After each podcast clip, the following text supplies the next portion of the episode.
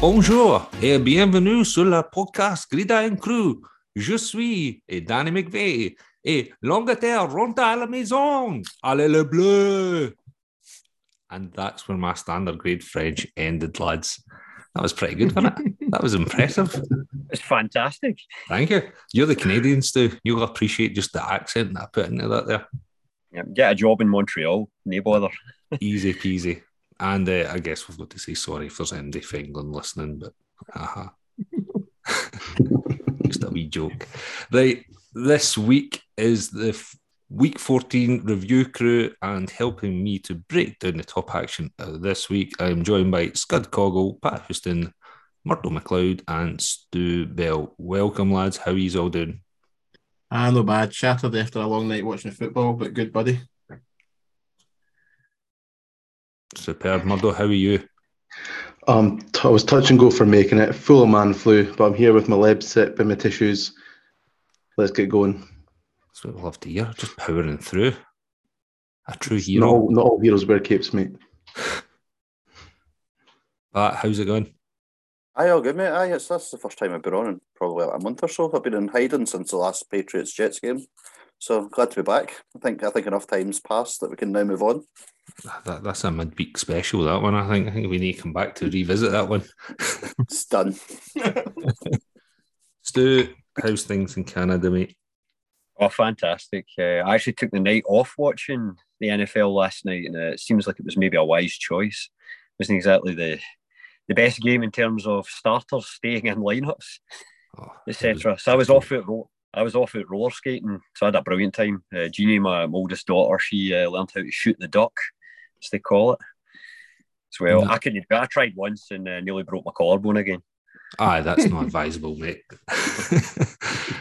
I have no idea what shoot the duck is, but nice to see the like Canada still in the eighties with a roller disco or whatever it was. Let's move on, right? Uh, we'll do our usual kick-off question because we do have a packed show to get through. Recap, recap our top games from week fourteen. Uh, the playoff push is well underway now, and there's some absolute cracking games to try and get through. Some brilliant action, great catches. It's been really hard to pick, I'd say, three top games. But to say, before we get into them, we'll do our usual kick-off question at the panel. It's kind of alluded to at the start in the wee, the wee joke intro. It's been a bit of fun weekend for football at the World Cup. Harry Kane's hilarious penalty miss uh, got me thinking about soccer players that would make good NFL players and vice versa. So let's throw it to the panel here, the crew, right, Scud? Who have you got and why?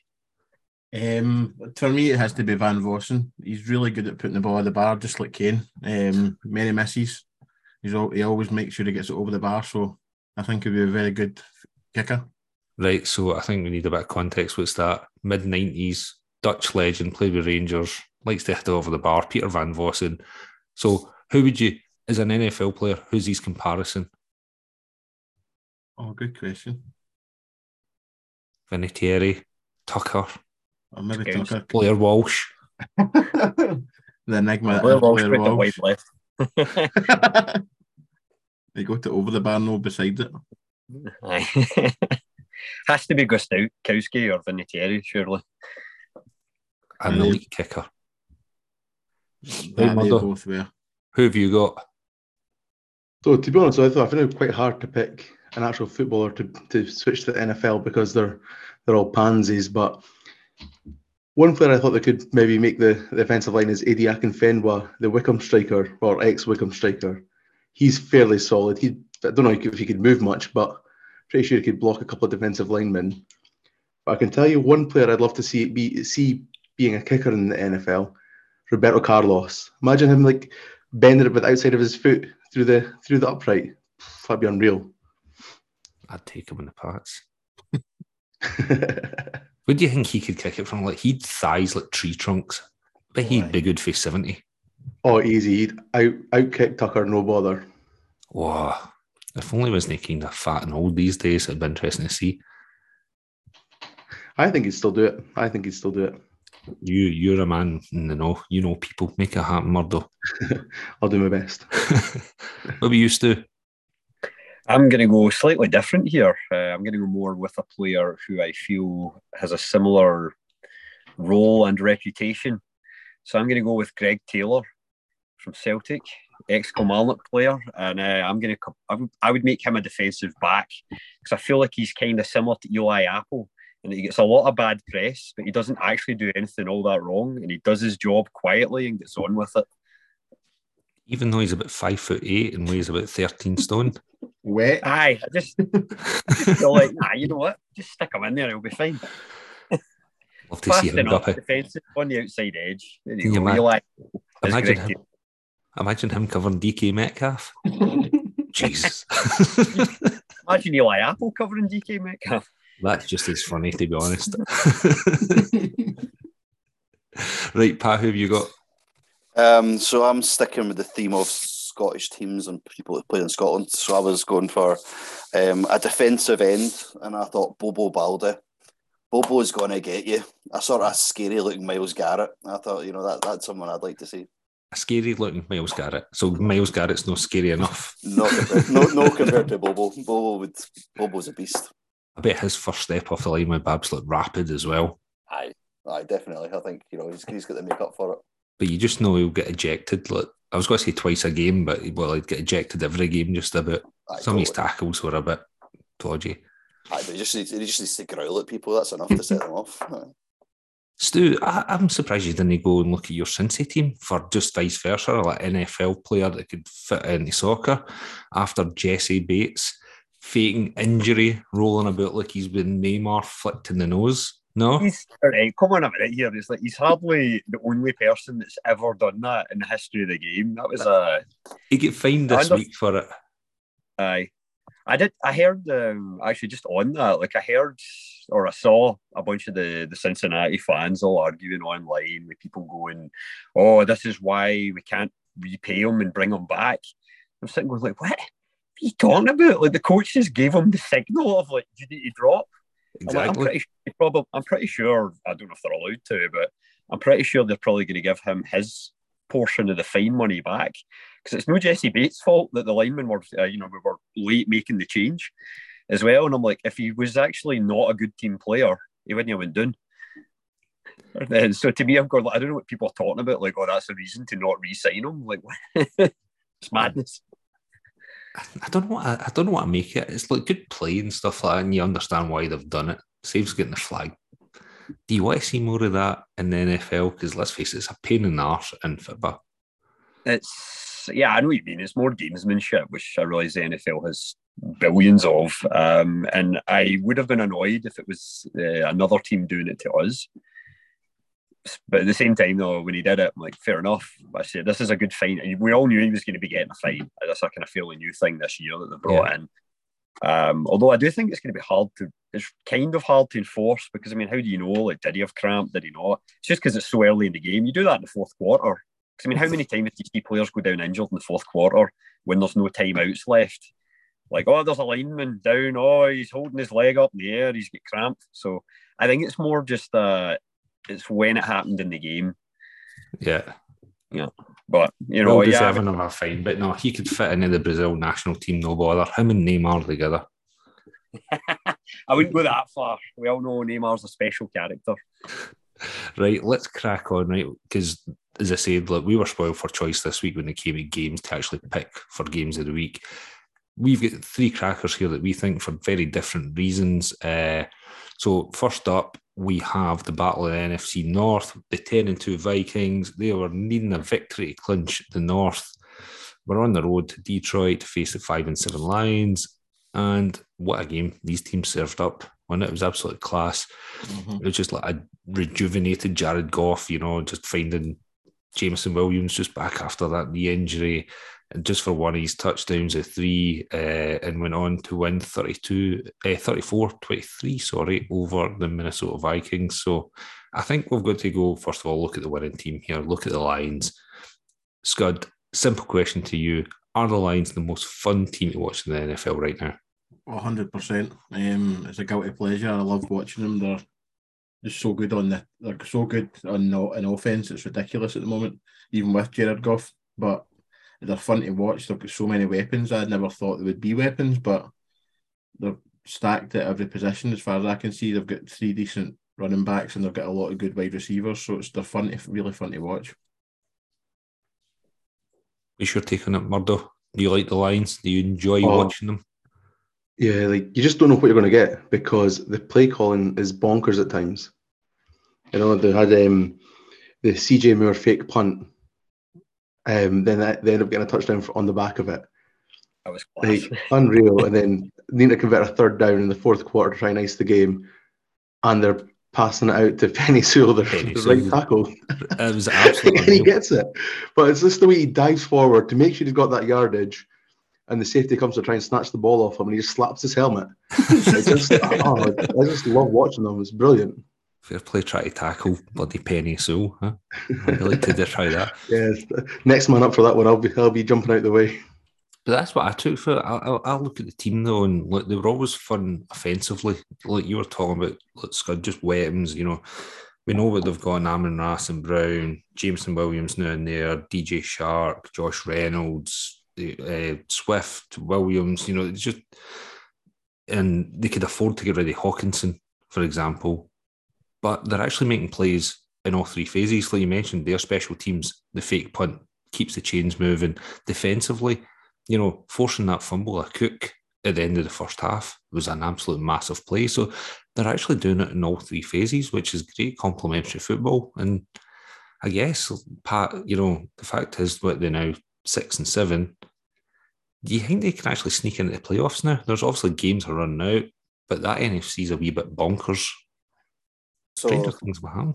no, absolutely. So we're going to talk about later on in terms of sort of NFC and sort of winners and losers and stuff. Anyway, but um, I think I think they're in wish out. I think they're so exciting to watch.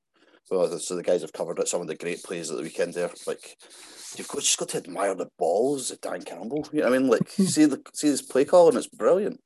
And like, you know, like, you go from watching that game, and not even just that game as an isolated game, but watch them over this past probably, you know, eight to ten weeks and how they've developed over the course of this season. It's so exciting to watch. Like Danny, I don't know how Scud, Danny, I don't know how you can watch that and then go and watch the Patriots. It's, it's a completely different ball game. so it's like for me, Blind But- faith, love. I know, but like the way the, the way the lines are played, so it's absolutely brilliant. to watch. As a neutral, you can't help but admire how they're playing. Like you want to tune in and watch them. Um, and yeah, all the best to them. I think you know they're in re- they're in a good shout. They've put themselves in a great position. And I guess it They've Sorry. kinda came from, they've kind of came from nowhere. I think you know, like they were a bit of a laughing stock. You know, they were, there with the Jets and stuff like over the past few years, but certainly they've, they've been building slowly in the background.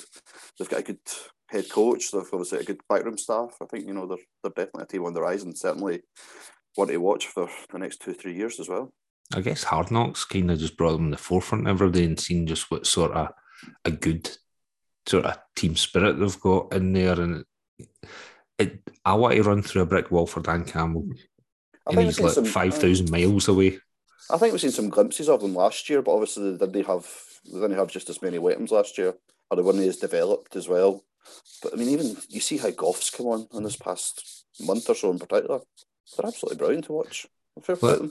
Well, that's what I was going to ask, Stu. What do you think he Goff, like he went, was it 27 39, 330 yards, three touchdowns? Is he playing himself into a long term contract? I mean, to be honest, I would stick with him because I, I realise we're I'm probably going to belabor the point again. But um, on the last, on the preview crew, I kept talking about how great Goff has been with the Detroit Lions, and uh, here we are after the game against the Vikings, divisional rivals, ten and two Minnesota Vikings, and Goff did what he had to do and he won, and he's still like the line is getting better with the Lions. I think week by week, they're still not a good line. But the fact that Goff is able to do what he's doing with a less than perfect situation, it does put to bed a lot of those stories and narratives that were floating around about him with all his time with the Rams, where it was always like, oh, you know, Goff, he needs the porridge to be just right to be able to do anything. And instead, here he is in Detroit, where it's less than ideal, but it's the offense that's driving the day, kind of thing, more than anything. Um, the other thing, though, is actually just speaking on quarterbacks and to shift it a little bit to the Vikings. It was uh, Cousins actually had a hell of a day He did. as he well did. for them. Like he was absolutely fantastic. The guy completely balled out and uh, but against you know, you just came up against the almighty buzzsaw that are the Detroit Lions.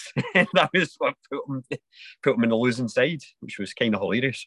Yeah, I think he threw for 425 yards, yep. 223 of them and 11 targets to the absolute Jefferson. phenomenal Jefferson. What a guy. But no, I think it's probably worth looking at the Vikings now and saying, like, should Vikings fans be worried with what's going on here? For what I can see, that secondary in particular is getting roasted on an almost daily or weekly basis. Yeah. Would you be worried? Me, I, I am worried. I have the Vikings D in uh, fantasy. I picked them up in waivers weeks ago when either they were on a buy or they were playing. I had someone else and they were playing a kind of one of the tougher teams. And I thought, like, oh, their run in's pretty easy for the end of the year. And looking at strength of schedule, um, I think I know the Chiefs have the easiest one remaining in the league, then it's the Chargers. But then after that, it's the Lions. Actually have one of the easiest schedules in the league remaining, and the Vikings are tied with them for playing teams that have a 385 win percentage. So they should be okay. I do think where the Vikings are getting into trouble though is who are they likely to play in the first round in the playoffs this year? Because you know I don't think Philly look like they're going to win the NFC, so they're taking away the bye.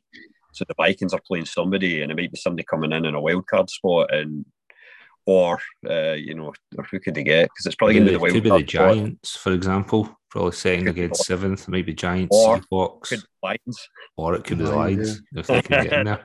that here is imagine the Lions going to Minnesota and then just kind of going straight through them again because they just did it and uh, it didn't look like the Vikings could keep up with them. Sorry, I, I, I, no, I found I, you're talking about worried. I, they're struggling to run the ball. The Vikings yep, did not run the ball at all yesterday Sunday. It was woeful to watch, to be honest with you. Cook think went backwards more than forward. I think.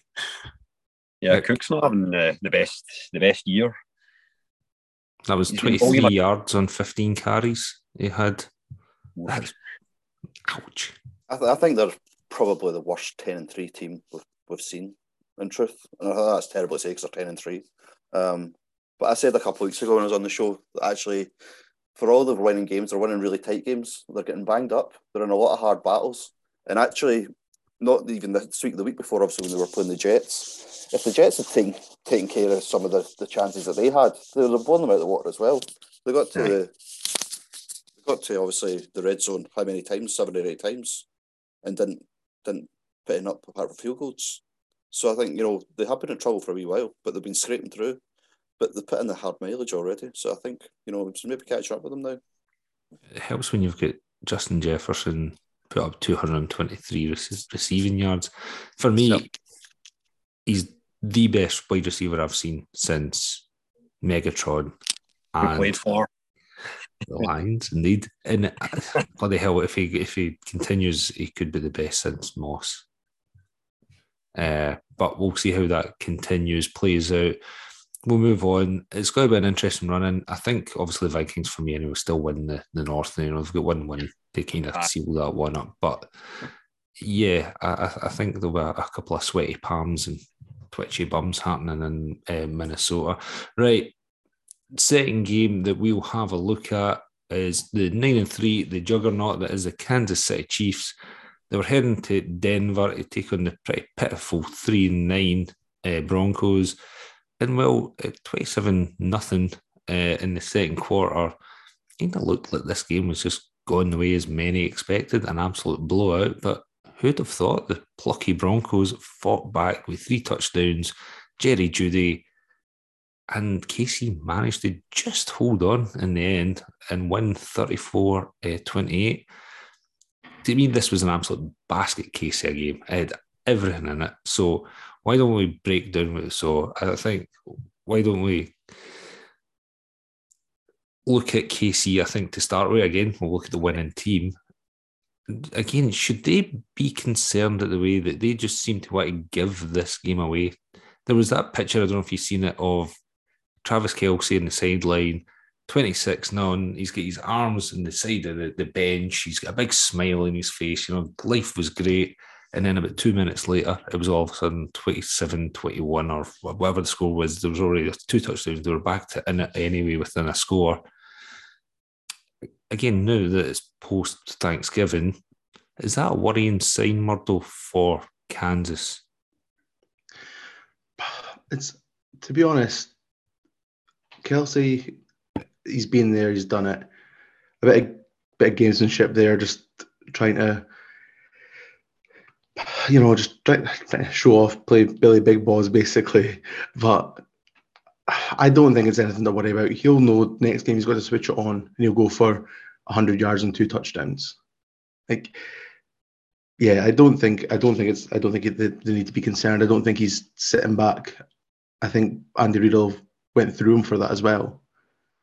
But yeah, they've been there, they've done that. They know they know the story. I think that'll have been a bit of a wake up call for them.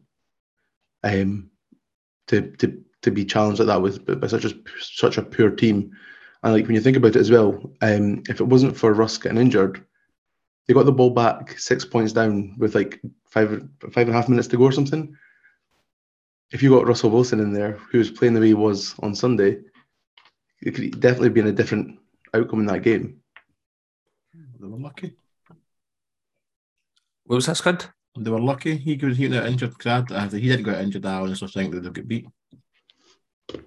Well, we never know, but it's very likely it could have happened. And so this is a point I want to bring up with you, Stu. We, we were having a bit of blather earlier on WhatsApp about MVP race, and you mentioned Mahomes for MVP. And I said, Did you watch him on Sunday? And I said, Some of his decision making is nuts at times. He tries to every play is he just can't throw the ball away. Some of his decision making is terrible. Even that no look hook pass to McKinnon that he went for that was a 54 yard touchdown. Oh, everybody was loving it. Oh, loving it, but for every one of them it works. He's got three others that are absolutely honking decisions, lead to three yeah. interceptions in this game. But actually, you know, two of them set up, you know, short fields uh, for Denver to actually go on and score and pull themselves back into this game. MVP? I will say I was kind of slightly, um, maybe kind of playing it a wee bit up because you know me, I love my numbers and my charts, and Mahomes is still, he's still kind of far, you know, maybe not far away. Hurts is catching up to him uh, up in that kind of top right corner of the charts that I like to look at. But the other person that's catching up to him is Joe Burrow. So uh, you know me, I'm I'm completely biased. If we're actually talking about who I think should be MVP this year, I think it should be Joe Burrow. Because if you look at Hurts, Hurts is good as well, but he's been playing in an ideal situation, like in a good team, playing against fairly poor opponents. Um, with no, I mean, what's I know they lost. Uh, how long did they lose uh, thingy for uh, main receiver? They've not had that many injuries, is my point. Whereas you've had Burrow playing in a situation where we keep losing defenders all the time, but the defence still seems to just work because Lou Anarumo is a god, and we're probably going to lose him in the summer because I feel like he has to have a coaching job coming for him because the fact that he's made going all the way back to the start, Eli Apple, not look bad kind of thing. Like you know, he's become a relevant, decent, stable DB that even with Uzie gone, he's in there. Um, Mahomes though, going back to that, he's he is what makes that Kansas City offense go. Um, it's the thing is like it doesn't really seem to matter who the receivers are. He's still able to make stuff work. And I do appreciate a bit of that mad genius thing of sometimes he just tries things like that McKinnon hook, which could have went horribly, horribly wrong and could easily have went all the way back the other way to the house if he hadn't screwed that, or you know, if he'd screwed it up. Um, but yeah, I don't know for for Kansas City though on the whole, for them looking forward, I don't know. Obviously, the Bengals beat them a few weeks ago as well. Um, the more I watch them, I don't think their defence is anywhere near good enough for them to actually go on and push for the Super Bowl. And I know Studs will hate me for that because it's the Arrowhead Invitational every year, or who's going to go through there to win the Super Bowl or go to the Super Bowl. But this year, I look at it and I go, I don't think they're the best team in the AFC. Like the Bills are still up there. Yeah, they've been banged up. And Allen's not been great, but Bills are still there. The Dolphins, will get to them, I imagine, when we talk about uh, one of the other games in a little bit. They're up there. Um, the Bengals, we're getting banged up, so I don't know. I'd like to see us go at the distance again, but I'm not sure. Like we're we'll see how the injuries progress because I feel like we must be hitting critical mass surely from our side. But I mean, is there anybody else you would say the the Jets could they creep Patriots. in? The Patriots. last night. A win's a win. Win's a win. What they A talk win's a win. No, I, I, I, I get it. You know, it is. I just, I would love to see what would happen when Mahomes puts a performance like that in against an actual good team who could properly punish them. Don't get me wrong, that Denver defense is legit. They are a good team, well organized. They make big plays, and it's always easier if you can give Russell Wilson right now a nice short field to work with. Jerry Jeudy get a wee bit pissed off, and I think he's about to get pissed on by the NFL as well. After I was the, lucky, to see the end of the game. I, he should have been kicked out of the game, to be honest. But obviously, it fired him up, fired the team up. He went on a bit of a roll. He looked good in my bench, my fantasy teams. Uh, is there hope for Denver? Is there hope for uh, Russell Wilson? Danger Russ? Uh, Yeah. Pat, I'll throw it to you. Come on. You can tell us what your thoughts are.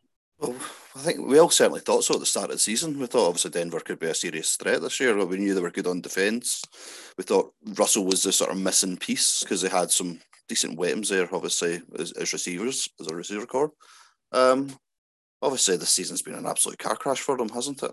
But the game against the Chiefs there, he started to look like the old Russ. He started to cook a bit. It took him a wee while to get going. Obviously, he threw an interception to begin with.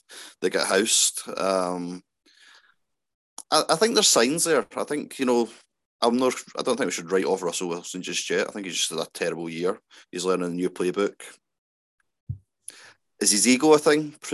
Yeah, absolutely. I think. I think he's a, he's a bigger danger to himself than anything else just now. Um, sometimes you know the way the way he goes about what he does. Um, but I, I don't think I don't think I'm willing to give up on them just yet. I think there's still something there with them, and I think they're a decent team. Like you said, defensively they're really good. They're really sound at the back. They've got some good wide receivers. Obviously, we've got uh, the Javonte Williams went down early doors this season, so the running game kind of like got, took a bit of a beating. Um, but I think I think as a team they're all right. Um, and Russell could potentially be the man to lead them there. He certainly signed a, a long enough contract. Um, time will tell, I suppose, but certainly not. Sorry, Is With he that was- contract, he has to be the guy to lead them because they're not getting out of that anytime soon. Well, there's that. Well, I was going to ask, do you do you think that um, obviously he had that pretty horrendous finger injury last year that he came back from extremely early, to be honest, and he didn't look at the start of last year. He looked absolutely elite for the Seahawks, and obviously there was the finger injury. He came back, and it just it never ever happened. He was sputtering and misfiring because I think they rushed him back. Um, do we think that's maybe still bothering him, like at all? and maybe like you know after another off season and learning the playbook as well, that maybe he comes back from that and can be maybe eighty percent of what Russell was before. Because if he does that, then Denver's got a really good quarterback. So the injury it might still be hanging over him, might still not might not- have full movement and stuff in it. But also his confidence was maybe taking a knock as well. Like he's started off that like last season so well, was out, came back, was a shadow of himself, and now he's got to go to a whole new surrounding. So yeah, I, I maybe it is just going to take this season, get it out of the way, get the teething pains gone, and let him let him go. Like next next year, he could ball out again. It's it's one of the I think it's a massive unknown because when you look at him this season, like he just he's just trash. You know, he's he's an absolute dumpster fire. But he is a top. He, well, up till middle of last season, he was a top tier quarterback. How much is that is him and how much that's the coaching? I don't think Nathaniel, Nathaniel Hackett will be there next year, to be honest with you. I think he'll be gone one and done. Yeah, I think if you look at the hot seat there, he's uh, he's got to be up there The with gas is on fire. McDaniel's and for uh, probably who's going to go on Black Monday. There was still signs of that Russell uh, Wilson there. You know, he had that horrible pick six to uh, Willie Gay, and just you know, it was just awful play. You know, and just threw it up. But I, I don't know. I, I, think there is some signs there. I think they can maybe do something. They that uh, Marlon Mack. I did, you know, wipe my eyes. I mean, who the hell's that? Remember him? Don't know. He came from nowhere, but I suppose that was a 66 yard touchdown. I was going to say a run, but it wasn't. It was actually a, a sort of screen one and dumped off and nearly nearly Daniel Jones did at the end. Aye. nearly it was uh, I, I found this game absolutely fascinating. For again, I was I was uh, texting uh, especially one of the guys for the Irish NFL show, uh, their podcast, and I was saying to him about you know 27 nothing. This is uh, getting embarrassing. Blah blah blah. Ha ha ha. Denver, and uh, uh, I was just about to try to find the delete button in the WhatsApp just to how do I reverse out of this one? They actually made it fine. And see, see, it, see it 27 nothing. I was sitting worried because I was thinking, shit, they're going to start benching players. They're going to lose Juju. They're going to lose all the rest of it. And my fantasy team's going to be screwed. But luckily enough, they let Denver back in, so they kept guys on the field. Yeah, and that what a throw that was, what a play uh, for Mahomes for that Juju touchdown as well. That was absolutely incredible. And that's what totally. I'm saying. You get magic with Mahomes, and then you get just the crazy as well. I think you get the crazy, but I think you get the crazy because I think there's a the trust. There's a trust in Mahomes that actually they can get themselves out of situations. So they might throw a pick, or they might do something, but you know they'll recover it. And I think there's there's always that threat with Kansas. You know, I mean, like even with the the new wide receivers are brought in to replace um, to press, replace the cheater, you still feel like they can get out of trouble. You still feel as though in the next play they can make it up. Well, certainly that's what I think anyway. Well, he, seemed to miss Valdes-Scantling this week, and I'm not that I'm bitter, but I was kind of relying on him to try and help me get into the playoffs with my fantasy team. But no, cheers for that one. That's pretty right. poor management if you've got to rely on Mark, Marquez Valdes-Scantling in your fantasy league. Just don't, mate. It was an A plus draft, right? That's all we need to worry about. It was an A plus draft, and it just went south. That's the way the fancy gods looked on me this year. Right, let's go. To, I was just going to say, you would never guess that Danny finished uh, just outside the playoff spots, going by his comment of this post so far. It's still hurting me. It's still hurting me. Right, it's, it's no sunk in yet. But uh, that's still your space as well. I mean. Shut up, Patrick. Let's go back to talk about this Jets Pats game, show we? Yeah. did I did I not start did I not start a season zero and five as well? That, that's quite a good run to get into the playoffs. Sometimes. Right, let's let's move on. Right, we we've got a schedule we keep here. Right, Keith's got to be kicking your ass for that comment. Right, right. The last game we're uh, going to look at was uh, what was it? Oh, it was a Sunday night primetime game. It was the eight and four Miami Dolphins. They travelled to the SoFi Stadium, taking the six and six LA Chargers. And Justin Herbert showed up big time in this game. He threw for 367 uh, yards, a touchdown, and this is where probably one of the most banged up defenses just about ever. I think every player's injured and they're on their third and fourth stringers. But yeah, they managed to hold the high powered Miami Dolphins to 17 points. They won 23 17. Miami fall now to 8 and 5. The Chargers, well, they're still in the play- playoff hunt. They moved to 7 and 6. So, right, folks, this one was a bit of an upset, was it not? Because I had a quick look at all our picks this week, and all 12 of us decided that we would pick the Miami Dolphins. Once again, we show just exactly what we know about this game. So, how did Scud tell us how did LA manage to slow down Tua with such a depleted defence in particular? They turned up. Um, Marlon Mack Van Noy, actually got pressure on him. And to me, I think Tua looks a bit rattled still for last week he didn't look the, the confident Tua in the pocket that we had previously. Um, it was just nah, just odd. I just didn't look like it. he got there towards the end. He started throwing the ball better, but I thought the first half he looked lost.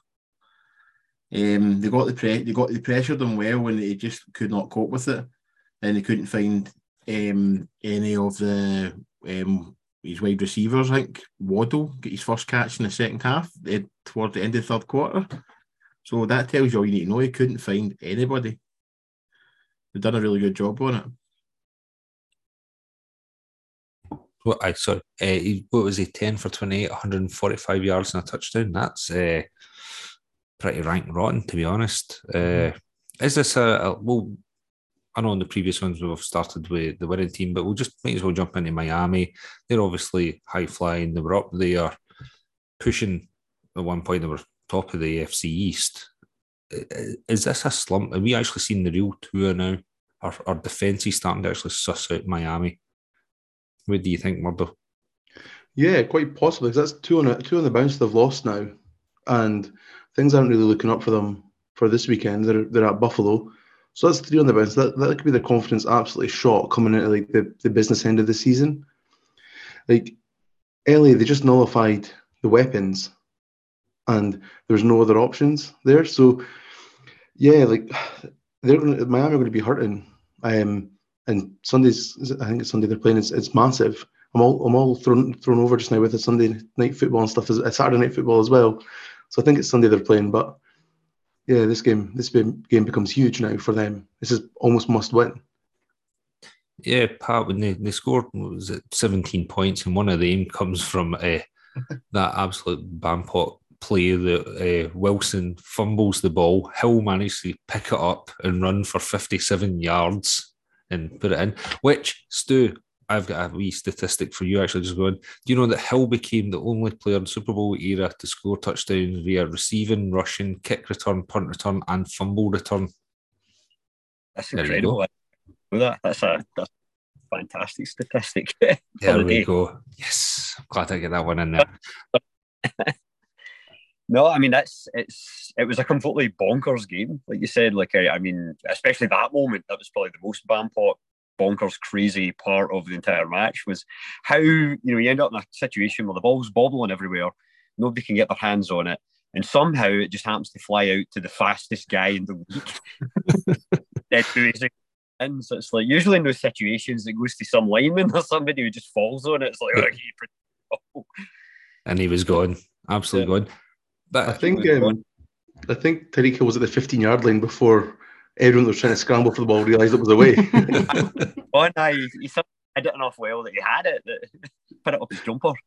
Although that, that's been banned in the NFL since uh, you know, when was it 1920 something or other? We'll get into that later. The only uh, thing that was missing was one of these kind of like you know linemen try to actually catch up with him and do one of the big elaborate right. dives right at the end, you know, 20 yards away from him. Uh, 20, was just missing I mean, that. Oh, I tried. But no, but, I, I, back to what you were saying with the Fins. Um, should they be worried? Possibly, because I mean, what's, who have they got in the running? They play the Bills next week. Patriots. They've got the Patriots again. So I mean, that's yeah, Jimmy. Who else have they got? I actually don't know. I need to look. Uh, Put that up right. We, we need a producer. We need to have a, a real podcast. We'll get a producer in the year to tell us that. But uh, but the Patriots is that in uh, Boston or is that that's in Foxborough. Yeah. Foxborough, there you go. So that's not an easy out either.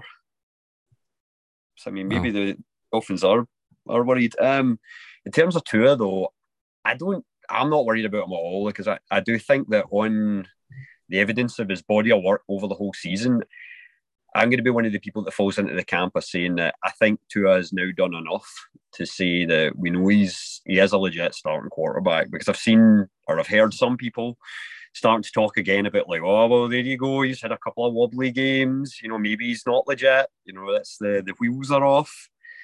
I don't know. I just kind of felt like they they went into a situation where the Chargers were also looking at that as a must win.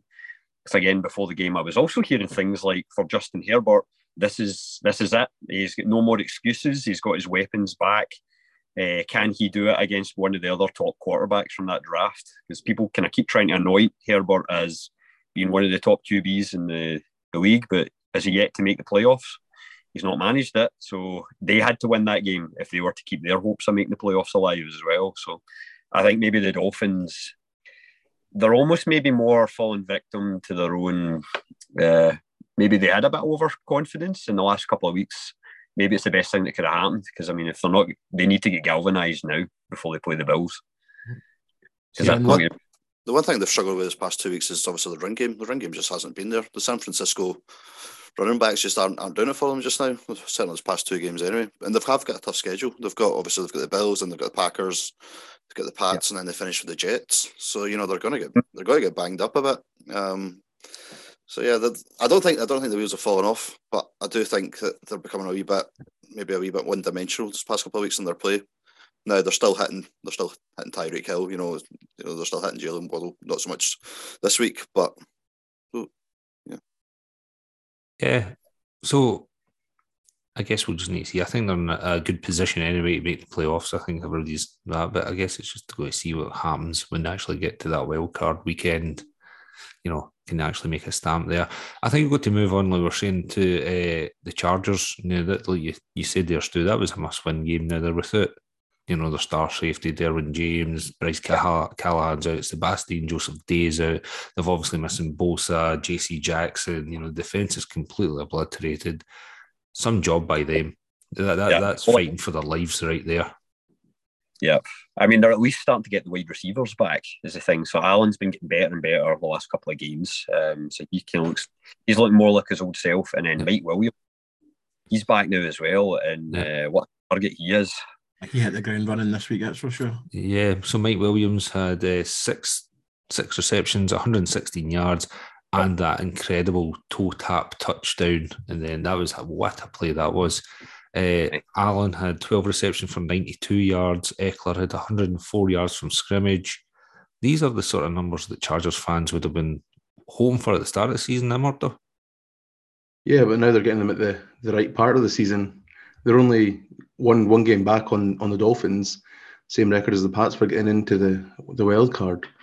Like one thing I noticed watching this game is when Herbert moves in the pocket, Ekeler's always underneath for him. He's always got that outlet, and yep. it very rarely goes for under 10 yards when they put the ball in Ekeler's hands. Um, so I think they're definitely want to keep an eye out for maybe a dark horse for going a bit a bit deeper in the playoffs than what would have been expected. Um, because that that offense could is could be classed as top tier, and it's a case of just outscoring your opponent when your defense is um, banged up. I guess if they can stay healthy, that's it. But just again, looking at some of the other Herbert starts we were talking stats, talk uh, we were talking about there. Uh, he is the was it the first player to reach thirteen thousand passing yards in his in three seasons, his first three seasons, and that's his twenty first three hundred plus yard game yeah. You see how many attempts he had this week? Uh, 51. 51. Aye, he went 39 or 51. Crazy. I mean, I will yeah. say, Chargers, as I was saying earlier on as well, with the strength of schedule thing, like they're right up there. We haven't, I think they're the second easiest, or oh, they're in the five easiest kind of schedules. Kansas City's got the easiest, and Chargers are right up there. And they've got the Tennessee Titans and the, the Colts, the Rams, and Broncos. There you go. So Cardinals, if they're getting healthy at the right time, as uh, as was said. So I mean, maybe I, I could see them making the playoffs this time. And there was talk of Slater coming back as well this season, so that could be absolutely massive for them if they actually could get him back. Because that run game, although they've got Ekeler and he's great for a dump off and a screen pass, yeah. they, they don't actually run the ball very well. That's why you're relying on Herbert throwing the ball 51 times. Is that sustainable? You know, can they go up against a Jets defense, for example, up Sauce Gardner, you know, or against we'll, we'll see against the Denver Broncos D. I, I don't know. I, I still think they're too one dimensional. It was a great win for them. I still think it's maybe a little too late for them. I still think they're going to just suffer a wee bit with those injuries. But let's move on. We'll do a quick one from the virtual table we've got here. Scud, we'll start with you. Is there any other games you had that you've seen over the weekend you think is worth a wee mention and anything important that came up? Um, no, just basically the Niners putting the Bucks season to bed, basically. For a better word, the, the young boy, the young Mister Nobody, um, big, well. Big big cock Brock. um, that was a good game. Um, it was a, was, wasn't a good game. It was a blowout, but it was good to see young man doing well. But again, with them losing Samuel for could be the rest of the season, I'm not sure what's come up with that with his injury. It'll be oh, interesting to see what happens with the 49ers. Yeah, I, I think although you're saying put the Bucks to bed, they're still winning the NFC South, so there's still a good chance they get a home playoff.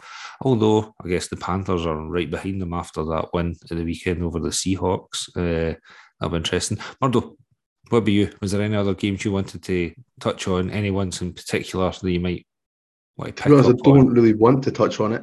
No, let's do it. Um, But you can't not talk about the the Eagles win against the Giants. Um, It wasn't a win. It was a Pumping. pure an pumping. obliteration. um, no, like, let's to be honest, kudos to them, hats off to them, credit where it's due. Like on all, From a Giants fan. About Yeah, The like- Philly Eagles. I hate them, Then give them no them kudos. Give them no credit. on Call them every, cheats. Be a real fan. I'm, I'm just just keeping it a bit uh, more diplomatic for the podcast. But no, the the- for that, mate. It's just um, there, there- there's no weaknesses in their team. You couldn't see any weaknesses on Sunday. Um, yeah, it's like their the O line made it look like we didn't have a. D line at all. Um, it was just scary to watch, and knowing that we've got to play them again this season um, is a bit disappointing. But it's um, also looking at them into next season as well.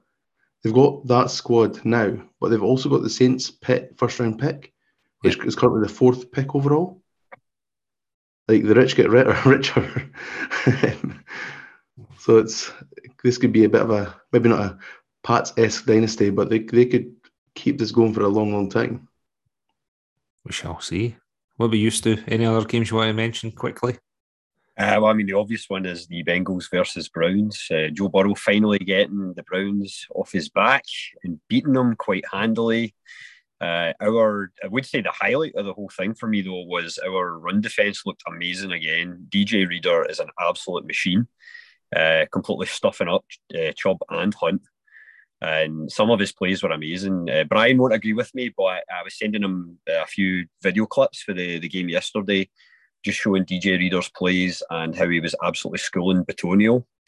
And Brian keeps saying, "Oh no, our problem with our line is the centre being out." I'm like, "Well, Bitonio's not looked that good since he went down, so maybe it's uh, Pocic or whatever that was the the main man there all along." And so, yeah, no, that was good. But the quickly, I will point out the my favourite game of the week was actually Thursday night, and it was an absolutely rank game of football. But uh, that that final drive with Baker Mayfield, speaking of an ex Cleveland Brown, that was absolutely fantastic. And Pamela, my, my wife, uh, she asked me when the, the game was done what all the screaming was about. And it was me very much enjoying Baker Mayfield going on that run, but also being like in complete disbelief at what the Raiders were thinking. Why did they go in man coverage? With 15 seconds left, you know, 15 seconds left. Um, I was going to say Browns. Rams on the 23 yard line. And Baker just looks up, sees up, single man coverage everywhere. So I guess I just choose my best, fastest receiver and then chucks the ball that way. Yeah. And sure, touchdown, Rams tie it up, field or sorry, PAT, then they win. It's bonkers. Like, what, what are the Raiders thinking? What's their defensive coach doing? What's their coaching staff in general doing? Let's be honest. They had that game. They just threw it away. So I think that's the fourth Literally. there's a stat for you as well. Fourth double digit lead that they've lost this season. And I think that's the the first first time a team has done that since 1947. Jesus. Like 1940 something. But anyway, fourth time in this season. Nobody else has done that for decades. The That's Raiders were Josh McDaniels will be gone. I thought they were meant to be one of the favourites this year. That's what we were all hearing before the season started. Like, the Chiefs were meant to have a tough division. No, cakewalk again. Right, Pat, quickly, another game for you. Oh well, Stu stole my thunder. I was going with the Rams game as well, Thursday night football. So oh. I was, Spot on. Right, we'll do one more wee segment here. Ah, I've actually got a couple more to go, but quick one. What was your play of the week? Scud, have you got one play of the week you'd love to mention? Oh, you'd already touched on it, mate. It was Tyreek Hill picking that ball up for the fumble and taking it to the house. Couldn't believe it. It was outstanding. Fun to watch. Murdo? Mine, mine's sorry, Pat, but mine's just been Matt Milano's hit on um, who's who's the Jets quarterback now. They're going through them like nobody's business. Mike White. Yep. Mike Um, White. that he was like a heat-seeking missile off his feet from about ten yards out, right into the gut. Like Mike White couldn't breathe afterwards. Like what a hit! Perfect unreal. hit as well. Shoulder, abdomen, midsection, absolute textbook hit. That was, ah, that was lovely. Took his soul, split him in two. Stu, what about you? Main play of the week. Uh, not a. I'm not going to go with a, a, sexy one, but I'm going to go with the the run blocking of Williams that led to Mixon's like uh, his big dash. Never ended a touchdown run like that. Like he was forced out of bounds at the side. But if you go back and watch that play, um, sorry, not Williams, Collins.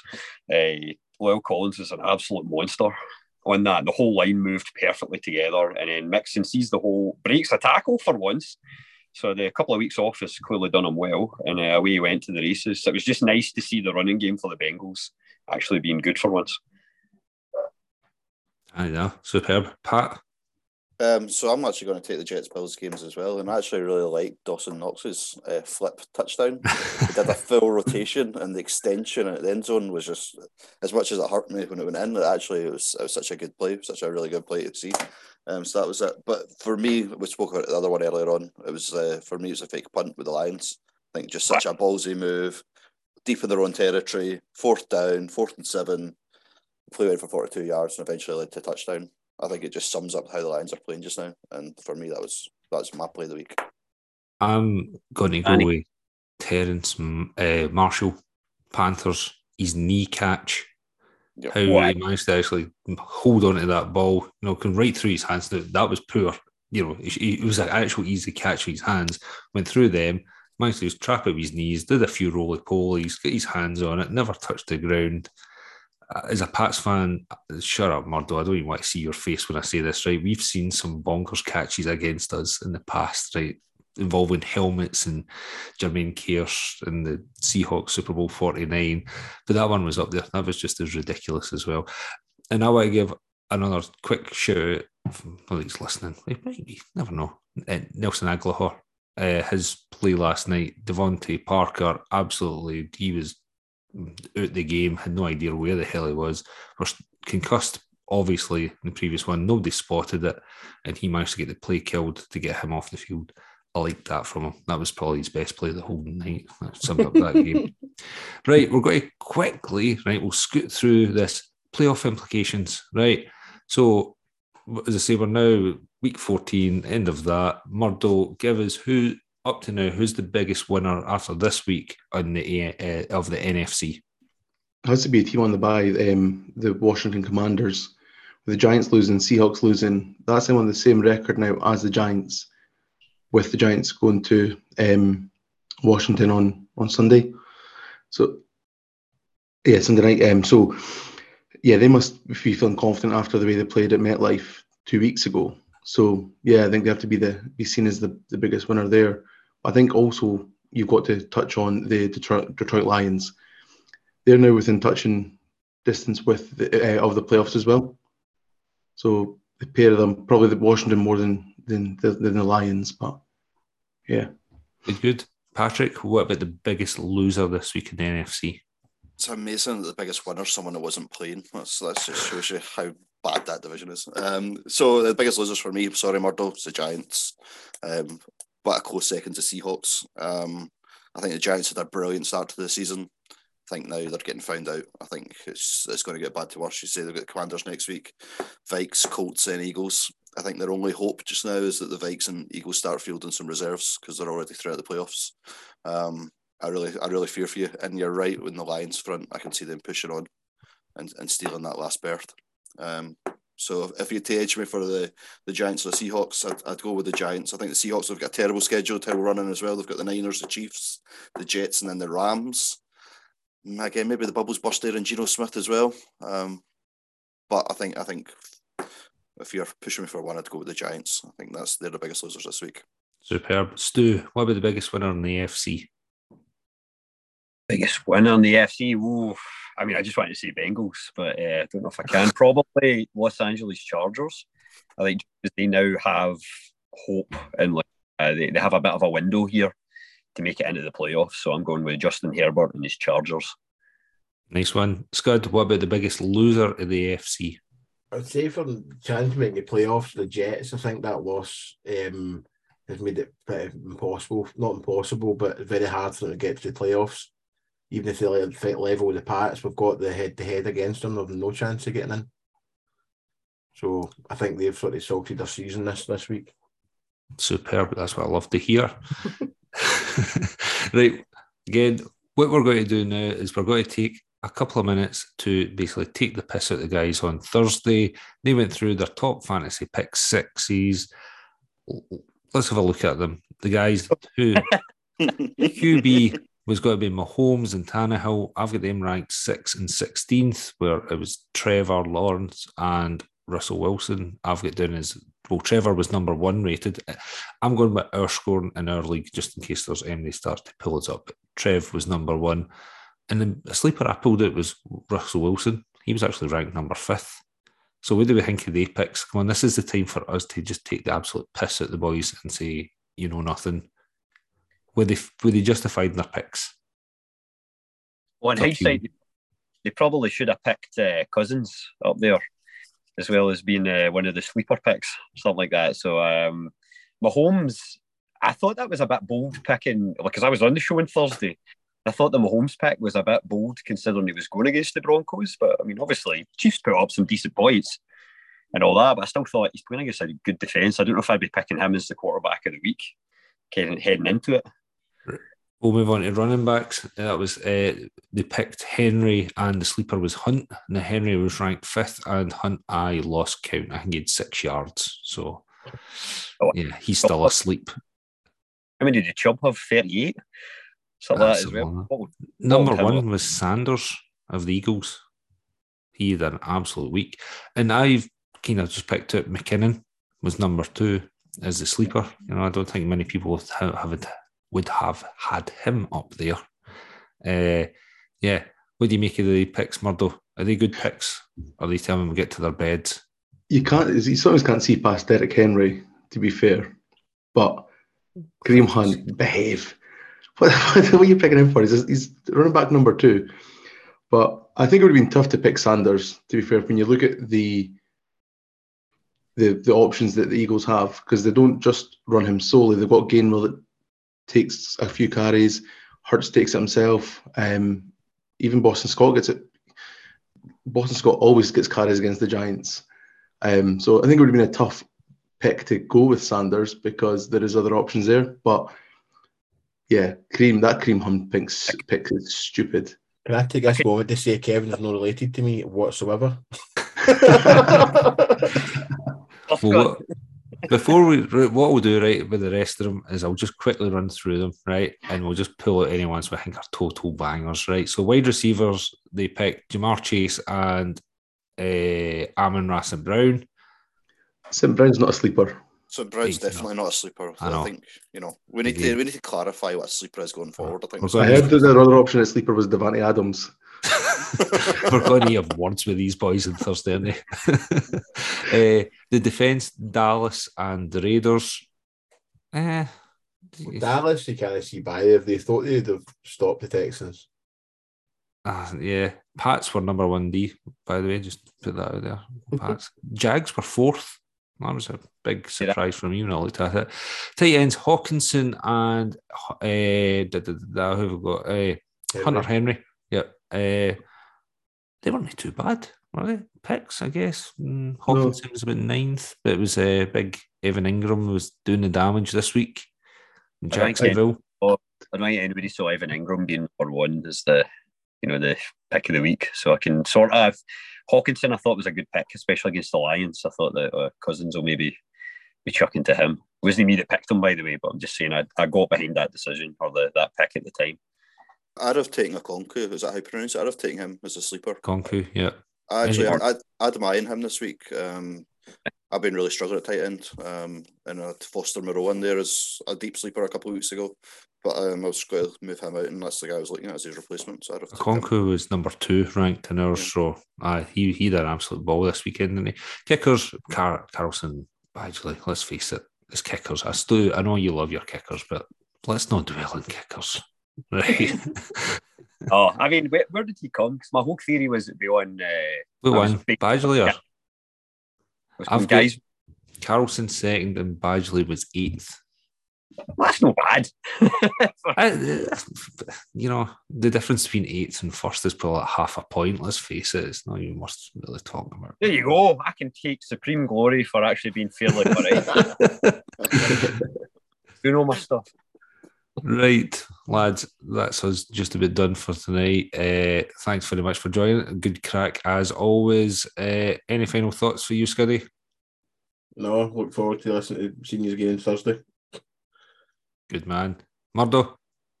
Time for another Lemsip. Oh, did him put your bed, pal. Patrick? sleep it off. No, I think I've just got to bask in the glory of the playoffs for the next wee while.